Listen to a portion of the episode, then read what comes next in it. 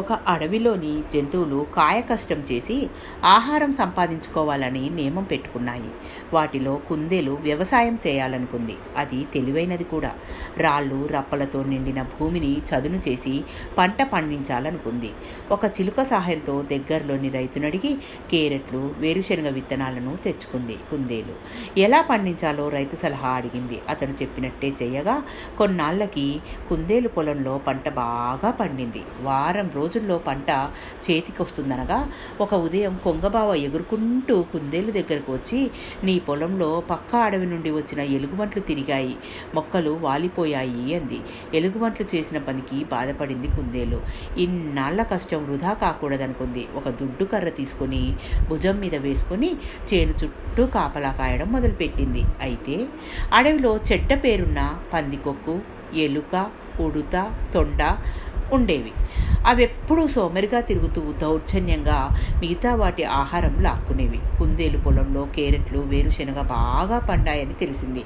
అవి చేనులో మేయడానికి బయలుదేరాయి. అక్కడ కాపలా ఉన్న కుందేలుని చూశాయవి. తమని చూసి నోరు మూసుకుని కూర్చోవాలి తప్ప అడిగితే కొట్టాలని అనుకున్నాయి.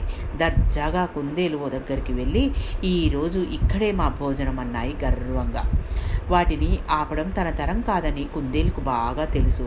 అవి కావాలని కొట్లాటకు వచ్చాయని అర్థమైంది. తెలివిగా ఆలోచించి తరిమేయడం తప్ప మరొక మార్గం కనపడలేదు దానికి. మరుక్షణం ఒక పథకం వేసుకుంది. అలాగే కానివ్వండి మిత్రులారా మీ నలుగురు తిన్నంత మాత్రాన పంటలో ఏమాత్రం తరుగుతుందిలే.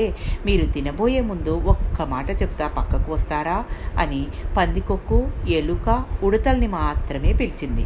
తినడానికి అది ఒప్పుకుందన్న సంతోషంలో ఉన్నాయి? అవి ఏమీ ఆలోచించకుండా వెళ్ళాయి. వాటితో మీ ముగ్గురు ఒక్కలాగే కనిపిస్తారు నా కంటికి. మధ్యలో తొండ ఎందుకు? మీరు ముదిరితే కూడా మీలాగే ఉంటారు. కానీ తొండ అలా కాదే ఊసరవెల్లి అవుతుంది.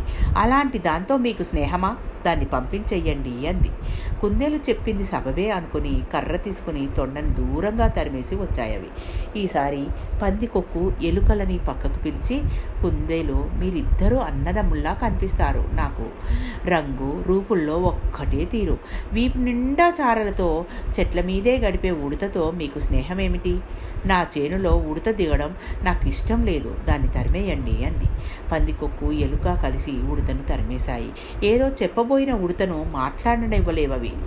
మిగిలింది పందికొక్కు ఎలుక రెండు బలిసి ఉన్నాయి కనుక ఎదిరించడం కష్టమేమో అనుకుంది కుందేలు. ఈసారి పందికొక్కును పక్కకు పిలిచి చూడడానికి కొండలా అంతెత్తున ఉంటావు. నువ్వు నడుస్తుంటే మృగరాజులా అడుగులు పడతాయి. నీ మీసాలు దర్పం ఎలుకకు ఎక్కడివి? కలుగులో దాక్కుని పరిగెత్తే దానితో నీకు స్నేహమా? నీతో కలిసి ఎలుక తినడం నేను చూడలేను. దాన్ని పంపించేసి నువ్వు తిను అంది కుందేలు. పందికొక్కు పొంగిపోయింది. ఎలుకని వెళ్ళిపోమ్మంది. ఎలుక మాట్లాడబోయింది కానీ పక్కనున్న కర్రతో దాన్ని కొట్టి నీ మొహం చూపించకపో అని తరిమేసింది. పందికొక్కు. మిగిలింది పందికొక్కు మాత్రమే కావడంతో కుందేలుకు ధైర్యం వచ్చింది. దుడ్డు కర్ర ఎత్తి పందికొక్కు వీ వీపు మీద గట్టి దెబ్బ వేసి కష్టపడి నేను పండించుకుంటే సోమరిపోతులా తిరుగుతూ పంట తిందామని వచ్చావా? మరొకసారి ఇటు వస్తే చచ్చేలా బాధిస్తాను. బయటికి నడు అంది కుందేలు. పందికొక్కు బిక్క చచ్చిపోయి పరుగు తీసింది. అమ్మయ్య ఈ రోజుకు వాటిని తరిమేశాను. ఇంకోసారి వస్తే మరొక ఉపాయంతో పంపించేస్తాను. తప్ప చేనును వదులుకోను. తెలివుంటే ఎలాంటి ఆపదనైనా సులభంగా కట్టెక్కించవచ్చు అని మనసులో అనుకుని ఊపిరి పీల్చుకుంది కుందేలు. థ్యాంక్ యూ మీ పద్మజ.